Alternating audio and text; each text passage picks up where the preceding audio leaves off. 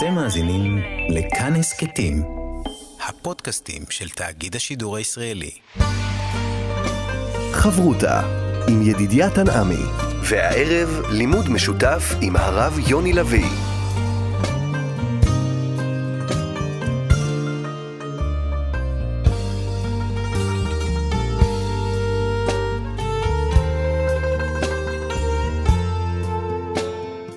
שלום, כאן מורשת חברותא לימוד משותף עם רבנים ואנשי חינוך בנושא תנ"ך, הלכה ואמונה. היום אנחנו לומדים אמונה יחד עם הרב יוני לביא, מראשי ארגון קהלים ורב במרכז ברקאי. כאן יד המיקרופון, ידידיה תנעמי. שלום לך, הרב יוני לביא.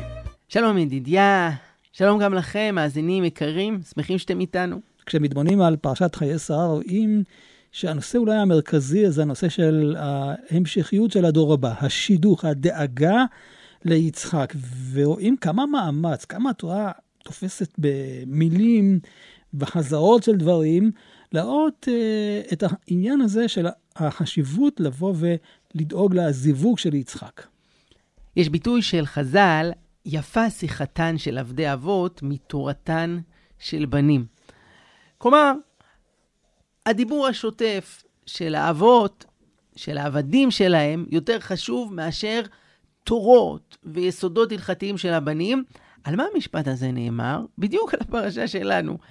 כי בסיפור של אליעזר, שהולך למצוא כלה ליצחק, יש חזרה ואריכות בלתי נתפסת. כל הפרטים של אליעזר והבאר והזירה שלו עם רבקה, וגם כשזה נגמר, הוא חוזר על זה עוד פעם. כשהוא יושב אצלם בבית, מספר את כל הסיפור מההתחלה. אז אולי מסר ראשון פה, לא בכדי זה נאמר דווקא לנושא הזה של הקמת בית, של מציאת זוגיות, שזה אולי הדבר החשוב ביותר בעולם. אה, השדכן הראשון היה לא אחר מאשר ריבון העולמים, עוד לפני אליעזר, mm-hmm. כן? שהוא משדך את אדם לחווה. אה, הדבר הראשון שהתורה מספרת על אברהם אבינו, עוד לפני הלך לך המפורסם, בסוף פרשת נוח מה כתוב? שאברהם אבינו מתחתן עם שרה, והם יוצאים למסע. כלומר, צריך לייקר, להעריך, להבין את החשיבות העצומה של בניית בתים בישראל, וממילא גם להיות מוכנים להשקיע את כל מה שנדרש, הרבה אנרגיות למען המטרה המקודשת. אחד הדברים שקצת אה, מעוררים פליאה זה למה המאמץ הזה להגיע עד חרן. מילא, אם היה לנו כתובת, ידענו שיש שם מישהי שהיא מיועדת, הרי הוא לא אומר לו, לך תפגוש את רבקה, תסגור את העניינים, לך תחפש. עכשיו, עד לשם צריך להגיע, אי אפשר למצוא מישהי כאן אה, באזור, אפילו אליעזר מציע את הבת שלו. אין ספק שבשביל בחור מוצלח כמו יצחק, תוך שנייה היו מוצאים שידוך מהסביבה. לא צריך להרחיק אלף קילומטר בשביל הדבר הזה.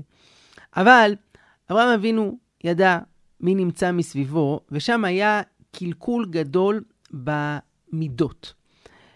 והוא רצה להרחיק עד המשפחה, ששם יש סיכוי למצוא גרעין טוב, וזאת רבקה, אה, אשת החסד הגדולה. והמסר בעניין, שמעשה גם נפסק להלכה, הדבר החשוב ביותר כשאנחנו באים למצוא בן או בת זוג, זה הנושא של הלב הטוב, המידות הטובות. ואני אומר את זה הרבה לרווקים ורווקות. אה, האם יש לה חוש הומור? אה, כמה הוא אה, נאה? זה דברים חשובים, אני לא מזלזל. אבל בסופו של דבר, המידות, כשהתינוק יבכה בלילה וצריך לקום בשבילו, כשיש שלבים של קושי בחיים, זה הדבר החשוב ביותר. מי האדם שלצידך? איזה לב יש לו? עד כמה אתה יכול לסמוך עליו? הרב יוני, בן כמה היה יצחק כשהוא התחתן? יצחק היה בן 40. זה רווקות אה, מאוחרת. כן, אמ, אפילו בשביל ימינו זה נחשב יחסית אה, מאוחר. אה, בעשורים האחרונים רואים מגמה של התאחרות.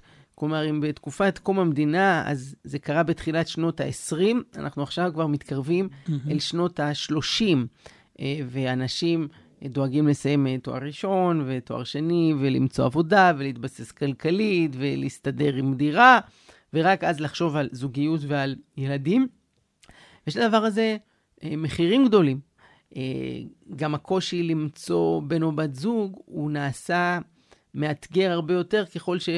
המבחר גדול. חולפות השנים. גם אם המבחר יהיה גדול, לא בטוח שזה יעזור, במובן מסוים. זה הפוך. נכון, קוראים לזה פרדוקס המבחר. כשאתה צריך לבחור מבין אלף, זה הרבה יותר קשה מאשר כשאתה צריך לבחור מבין שלוש. אבל מלבד זה, כשאנשים בוגרים יותר, הם מקובעים יותר, הם יודעים בדיוק מה נכון ומה צריך, הרבה יותר קשה להם להתחבר אל מישהו אחר. לעומת זאת, כשזה נעשה בתחילת הדרך, בתחילת שנות ה-20, אז הרבה יותר קל אה, למצוא, והרבה יותר קל לבנות משהו אה, ביחד. למרות שתמיד אומרים ש-40 יום קודם יצירת הוולד, אז כבר נקבע, ולכאורה זה, איך אמור לעבוד כמו בינגו. פגשתי, זה או זה זה, או שזה לא זה.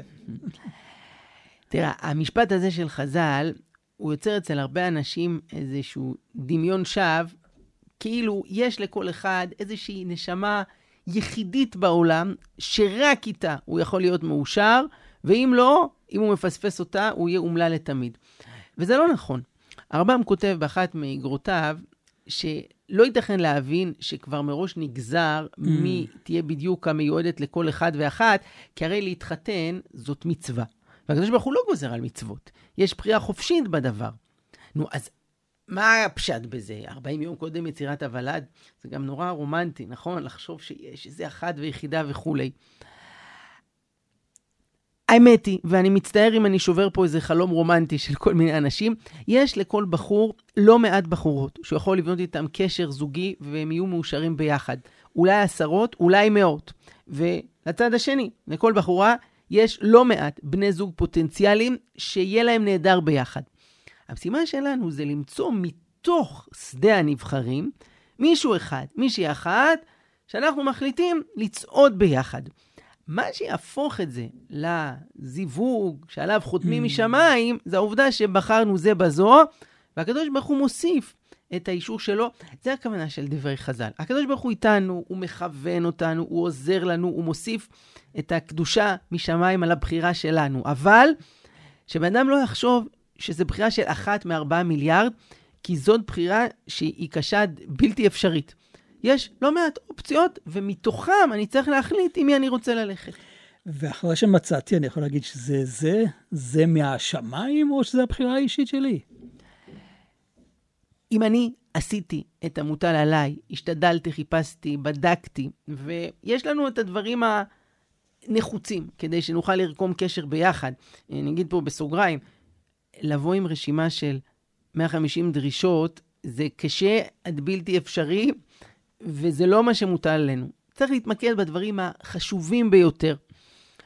אחרי שבדקתי, ויש אותם, יש מכנה משותף, יש תקשורת טובה, יש מציאת חן חיצונית, אז אנחנו מאמינים שהקדוש ברוך הוא מוסיף את החתימה שלו. ובמה שבחרנו, ברוך שכיוונו למה שהקדוש ברוך הוא רוצה, זה המשמעות של אה, בת קול. אבל לא שמדובר פה באחד ממיליארד ורק אותו, ואם לא, אז הפסדנו.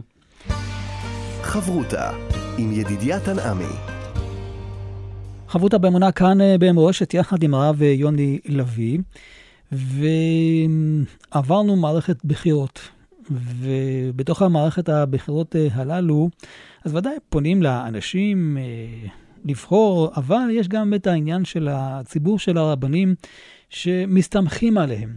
והשאלה היא כזאת, מה התפקיד של רבנים? האם התפקיד של רבנים זה רק לפסוק הלכות, לעסוק רק בעניינים אישיים של אדם אה, לחברו, ואולי גם ציבורים שקשורים לקהילה וכדומה, אבל לא להתעסק בעניינים שפה זה נמצא על הגבול, זה משהו שאולי יכול לבוא וליצור אה, דילמות, אולי אפילו קרעים, כי אתה מתייחס לצד מסוים, ובני הקהילה שלך הם לא בכיוון הזה, אז אולי כדאי להימנע מלהיכנס למקומות הללו.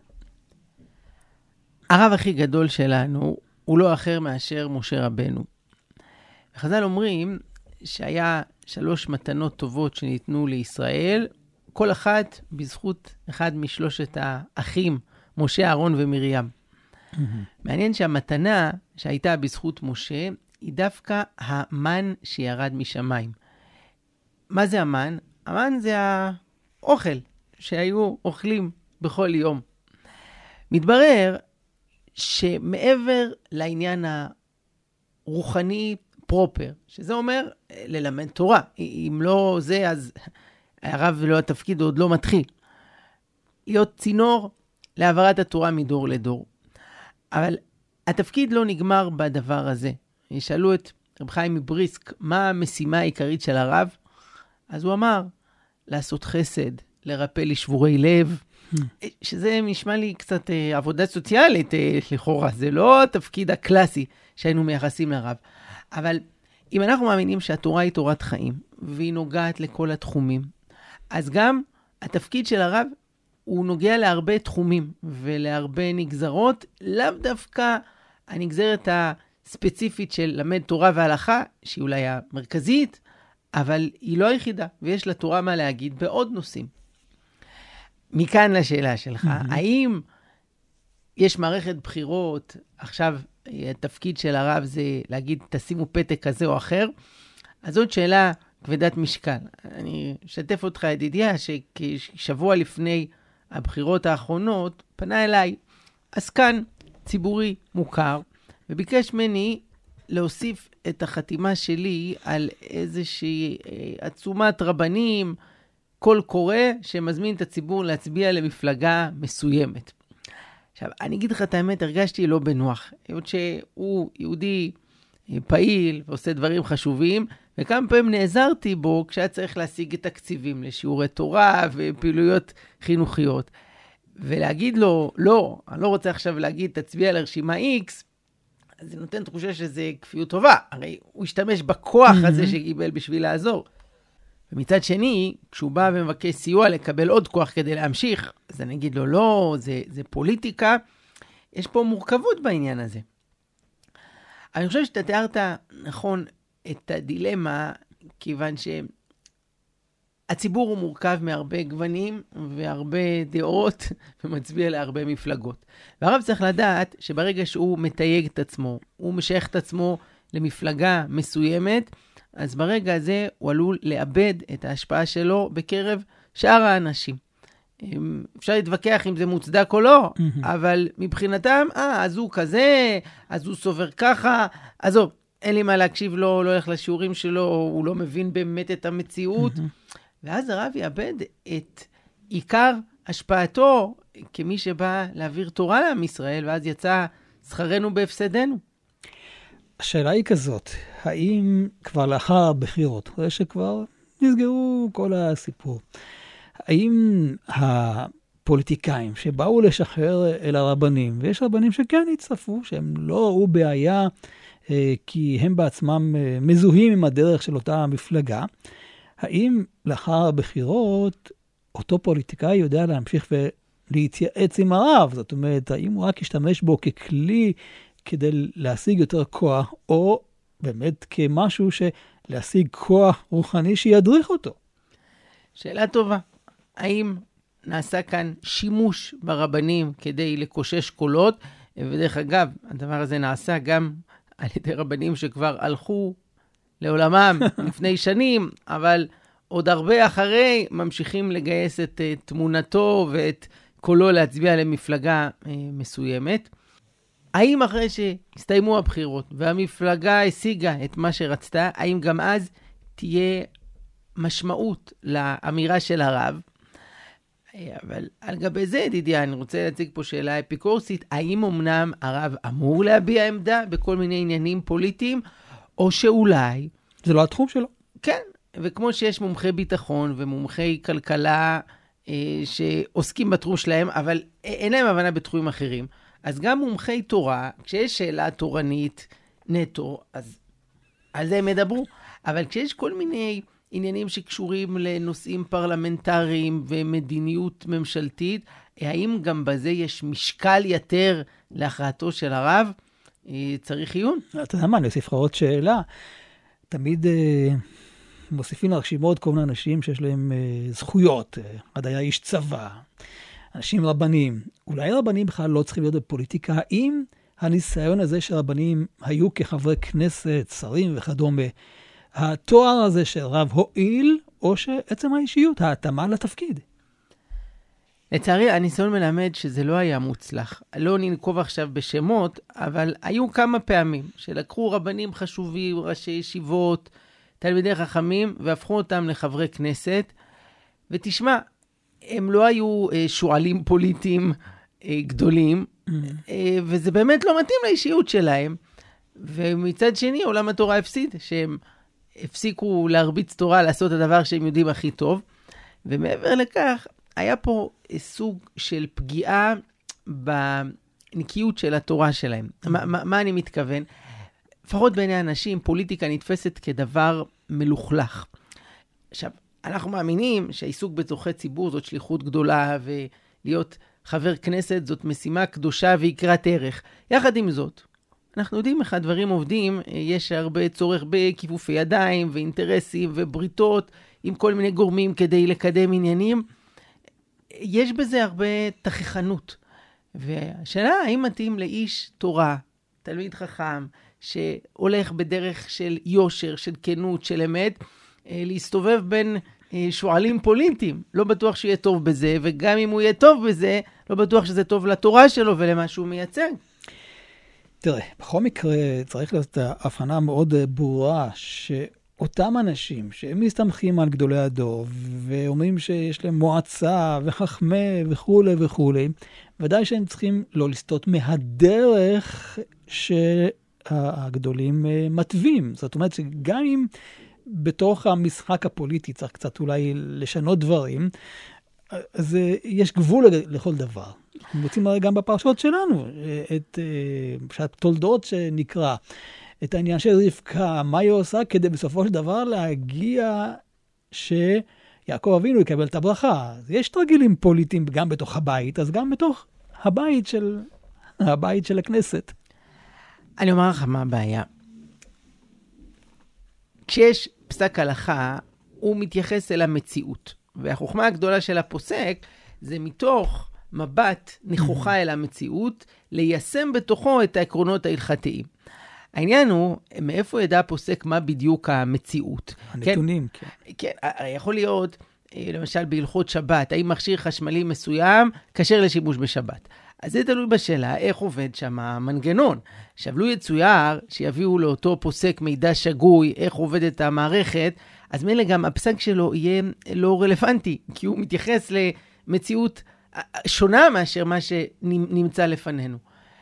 הדבר הזה נכון גם לגבי הנושא הפוליטי. השאלה איזה נתונים יביאו לפני הפוסק, ופה אה, חברי הכנסת שהם אלה שעושים את הקישור, הם מספקים את הנתונים, וזה ממילא משפיע על, על הפסק. ובדרך כלל זה לא נתונים, זה פרשנויות למציאות, ואז זה לא מזוכח. אני אתן דוגמה. בזמנו, כשנחתמו הסכמי אוסלו, אז הובא לפני הרב עובדיה יוסף, שיכריע האם חברי הכנסת שהולכים אה, לפי פסיקותיו יצדדו, יתמכו בהסכם הזה. וההכרעה הייתה אה, פסק שפורסם בתחום, הנושא של שטחים תמורת שלום, אה, וזה בסופו של דבר נתן רוח גבית להסכם הזה, כביכול מצידו של הרב עובדיה יוסף. בהמשך, כעבור שנים, הרב עובדיה פרסם בכתב ידו מכתב שהוא כתב לתושבי יש"ע, והוא רשם שם שכל הדברים שלו היו אמורים, לו יצויר, שאם יהיה הסכם, יהיה שלום אמת, ואם חלילה לא, אז זה רק יוביל למלחמה עקובה מדם.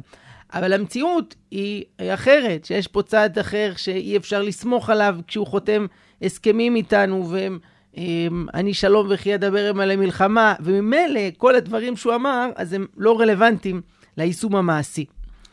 אני מבין את זה כדוגמה לכך שפסק הלכה הוא מבוסס מציאות, ולכן צריך זהירות ביומרה של חברי כנסת כאלה ואחרים שיגידו, הרב אמר והרב פסק וכולי, כי האמירה של הרב מתייחסת למציאות, אבל מי זה שמביא את המציאות? זאת שאלה כבדת משקל, שמילא מכריעה מה היה פסק. לא סתם אנחנו מברכים אה, בשבת את אה, כל מי שעוסקים בצורכי ציבור באמונה. כן, הקדוש ברוך הוא ישלם שכרם, ואמרו הדרשנים על הדבר הזה, למה הקדוש ברוך הוא ישלם שכרם? כי רק הוא ישלם את השכר. הציבור עצמו, וזו נקודה חשובה, לא יודע להוקיר מספיק את מי שעוסקים בצורכי ציבור. מה שהם לא יעשו, יקבלו ביקורת מכל הכיוונים.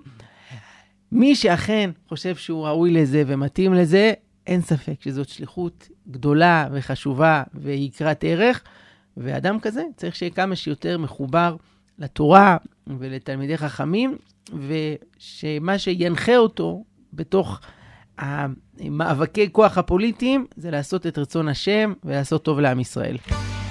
חברותה עם ידידיה תנעמי. חברותה באמונה כאן אה, במורשת יחד עם הרב אה, יוני לביא, ועכשיו אנחנו עם דמותו של הרב יונתן זקס, מי שהיה רב של אה, בריטניה, ואולי כל מה שעברנו ככה בתקופה האחרונה עם מותה של המלכה והבחירה של המלך החדש, ובריטניה זה סמל. להיות רב בבריטניה, יש לזה אולי משמעות אחרת? הרב יונתן זקס, שהשבוע מלאו שנתיים לפטירתו, הוא לא היה רק רב, ולא היה רק פרופסור, mm. כלומר איש אקדמיה, אלא גם לורד, וזה תואר שקיבל מהמלכה, תואר של כבוד, הוא היה חבר בבית הלורדים אה, הבריטי, אה, והייתה הערכה עצומה של בית המלוכה אה, כלפי הרב זקס. היה מוזמן לכל מיני אירועים משמעותיים, אהבו לשמוע את חוכמתו ועצותיו. שמעתי שהוא סיפר פעם בעצמו על שיחה מעניינת שהייתה לו, זה היה אחרי רצח ראש הממשלה רבין. כשהגיעו מכל רחבי העולם משלחות להשתתף בהלוויה, וכמובן יצא מטוס מבריטניה, והיה עליו אז הנסיך צ'ארלס, יורש העצר הבריטי, עכשיו הוא כבר נהיה המלך. אה, ועוד כל מיני אה, אנשי אה, בכירים בממלכה האנגלית.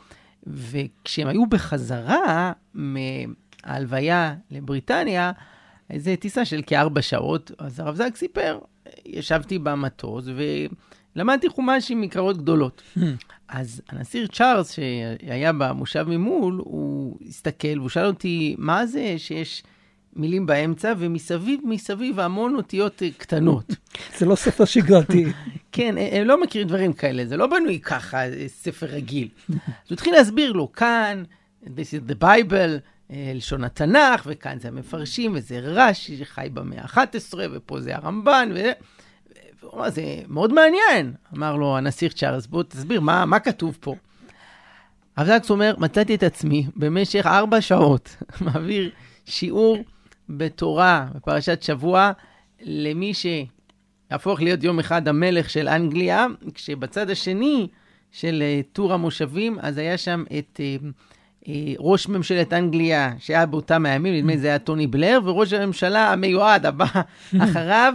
ככה, כל הנסיעה שמעו ממנו שיעור, והוא היה אדם כזה שהשילוב המדהים שהיה לו של רוחב דעת, שקשה לתאר בכלכלה ופילוסופיה והיסטוריה ופסיכולוגיה, יחד עם ידיעותיו בתורה, הביאו למיזוג מושלם שהאיר באור חדש את התורה והפך את המסרים שלה לכל כך רלוונטיים, אה, לא רק ליהודים בני זמננו, אלא אפילו לשאינם יהודים.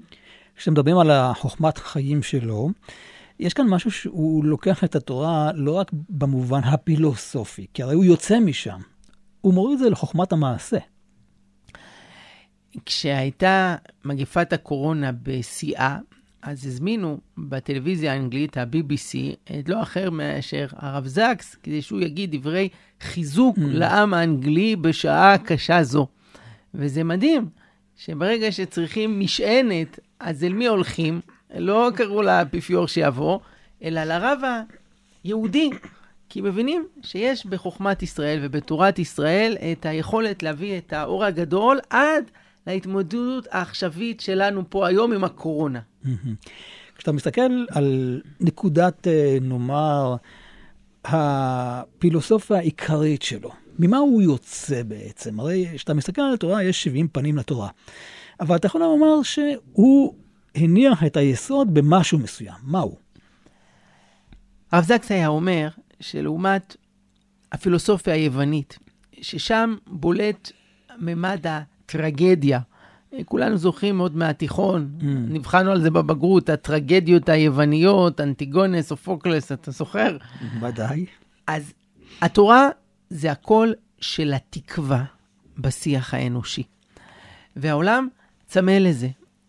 נקודת המבט היהודית שעוזרת להסתכל גבוה יותר אה, ולחיות חיים של אה, אמונה, של תקווה, של חסד. העולם זקוק מאוד לבשורה הזו. ואני שומע שתמיד אתה אומר העולם. זאת אומרת, הוא לא פנה רק אה, פנימה, אלא גם יצא החוצה. כן. נדמה לי שלא היה בדורות האחרונים, ואתה יודע מה, אולי בדורות בכלל, אדם שהשפיע כל כך על ההגות הכללית, והיו לו כל כך הרבה אה, מאזינים וקוראים שאינם יהודים. אמ, אחרי פטירתו התבקשתי באחד העיתונים אה, לכתוב כמה רשמים על דמותו ותורתו, אז נתתי שם את הכותרת, שגרירנו בעולם. כי הרגשתי שזה אכן מבטא את המקום שלו, כאילו השגריר שלנו מול אומות העולם, והוא עשה את זה באורח מעורר התפעלות ממש. אז מה, הוא התנגד אולי לתפיסה של הגטו הפנימי, החרדה, נאמר, הגישה החרדית שכל דבר צריך למסגר ולא להיפתח אל העולם? הוא עצמו היה יהודי אורתודוקסי, נאמן להלכה, אה, ויחד עם זאת היה מאוד מחובר למתרחש בעולם, אה, למד באקדמיה, היה מרצה באקדמיה. אה, הוא סיפר שבגיל 19 היה לו מפגש מעורר טלטלה והשראה עם הרבי מלובביץ', שהסיט את המסלול שלו מלהיות עורך דין או כלכלן או חוקר באקדמיה, ללהיות אה, רב ועוד אחד כזה שייתן השראה. לרבנים אחרים. אה, אני אשתף אולי ברעיון אחד שלו, שנדמה לי שמשקף את הסגנון הייחודי שלו, ויש לו משמעות עצומה ליהודים וגויים כאחד.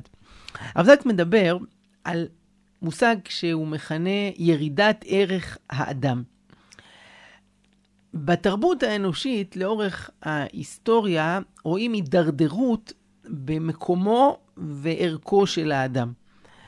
זה התחיל לפני כ-500 שנה, כשקופרניקוס, אסטרונום, אה, מגלה שאנחנו לא במרכז, אם במשך דורות בני אדם האמינו שאנחנו האמצע והכל מסתובב סביבנו, פתאום התברר שלא. כדור הארץ מסתובב סביב השמש, וגם השמש עצמה היא כוכב קטן באיזה יקום אינסופי של 100 מיליארד גלקסיות. ואם מקבלים את התפיסה הזאת, אז בעצם יוצא שאנחנו כל כך קטנים, זערורים, בלתי נחשבים. אז זאת הייתה המכה הראשונה לערך האדם. כן, אבל השאלה מה המשמעות שנותנים לזה. יש משמעות חיובית ויש משמעות שלילית, תלוי איך מפרשים. אז אתה יכול להגיד, בשבילי נברא העולם, והאדם אמנם קטן בכמותו, אבל יש כאן איזו איכות רוחנית mm-hmm. אינסופית. אבל ודאי שבמבט הפשוט, המטריאליסטי, אנחנו כלום בתוך חלל אינסופי, ובן אדם יכול להגיד, אז מה המשמעות של ההתנהגות שלי? הייתי מוסרי, לא הייתי מוסרי? אני לא משפיע. כן, כלום אני. שלב שני היה הטענה של אה, שפינוזה, אה, שהיה אה, מחשובי הפילוסופים, שטען שהתחושה שלנו שיש בחירה חופשית היא סוג של מצג שווא.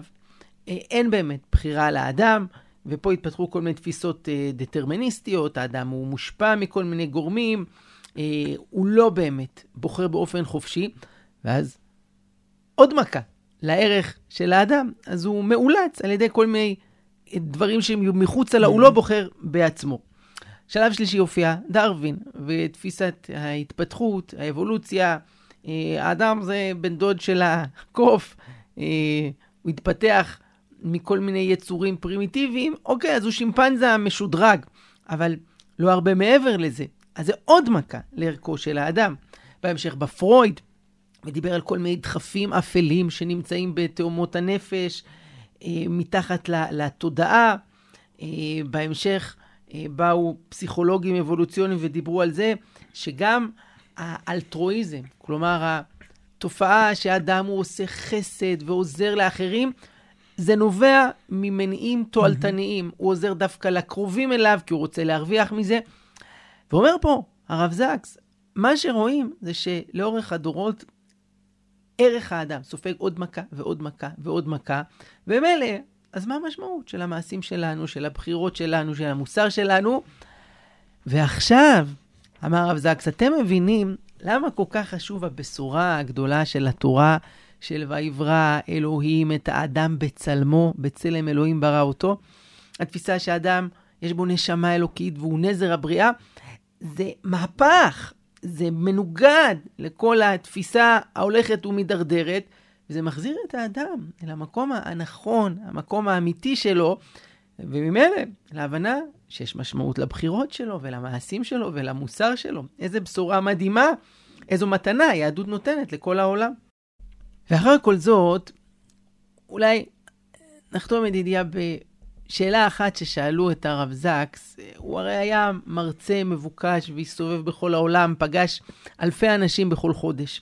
היו מפנים אליו שאלות בכל מיני נושאים. הוא נשאל פעם, מה השאלה ששואלים אותך הכי הרבה? באמת מסקרן. מעניין את התשובה שלו. הוא ענה, הכי הרבה אומרים לי, הרב זקס, do you remember me? הרב זקס, האם אתה זוכר אותי? אנחנו נפגשנו פעם, אתה, אתה זוכר אותי? וזה מדהים, כך הוא אמר, עד כמה חשוב לאנשים, יותר מהתורות שתגיד להם, יותר מהרעיונות העמוקים והפילוסופיות המתוחכמות, שתזכור אותם. שאכפת לך מהם. שתדע, כן, אני זוכר, אנחנו נפגשנו וקורה בך ככה, וזה מה שאתה עושה, זה הדבר הכי חשוב לאנשים. שייתנו להם את היחס, את המקום, את החשיבות שלהם. חברותה עם ידידיה תנעמי. חברותה באמונה, כאן אה, במורשת, יחד עם הרב יוני לביא, לקראת אה, סיום. שוב אנחנו רוצים איזה רעיון שניקח אותו איתנו למהלך השבוע. מעשה שהיה, כך היה. זוג חסוך ילדים, שבמשך שנים פשוט ניסו הכל, טיפולי פוריות והתרוצצו מרופא לרופא, הוציאו המון כסף, שום דבר לא עזר. והם פנו לאיזשהו עסקן שהיה לו קשרים, והוא ברר על עוד רופאים, ואפילו מעבר לים, ואיזה רופא גדול בארצות הברית. באמת, ניסה לעזור להם ככל יכולתו. והוא מקבל, אותו עסקן, טלפון מהפרופסור המומחה בארצות הברית, שאומר לו, תשמע, עברתי על התיק, אני רואה פה את כל הבדיקות והנתונים, I'm sorry, אין סיכוי. לזוג הזה לא יהיה ילדים, אתה יכול להעביר להם את המסר, אין מה לעשות, חבל להתאמץ יותר. אז כאן מתקשר אל הבעל, הוא אומר לו, תשמע, אני כל כך מצטער, באמת, עשינו את הכל וכל הכבוד לכם, עשיתם מעל ומעבר, כל מה שאפשר, אבל זה מה שאומרים הרופאים. ומצטער שאני לא יכול להאריך עכשיו בשיחה, בואו נמשיך לדבר מחר בבוקר. ונפרדו לשלום. ואז כאן תכנן למחרת אה, להתקשר שוב כדי לנחם עוד את הבעל ואשתו על זה שקיבלו בשורה שאין מה לעשות יותר. אבל מחרת בבוקר, עוד לפני שהוא הרים טלפון, כבר מתקשר אליו אה, הגבר ואומר לו, תשמע, רציתי להזמין אותך, אנחנו עושים הערב סעודה של סיום. אתה יכול לבוא אלינו? הוא היה איש מאוד עסוק, אבל אמר, אה, טוב, אני אשתדל לפנות לי את הדברים, אני, אני אבוא אליכם.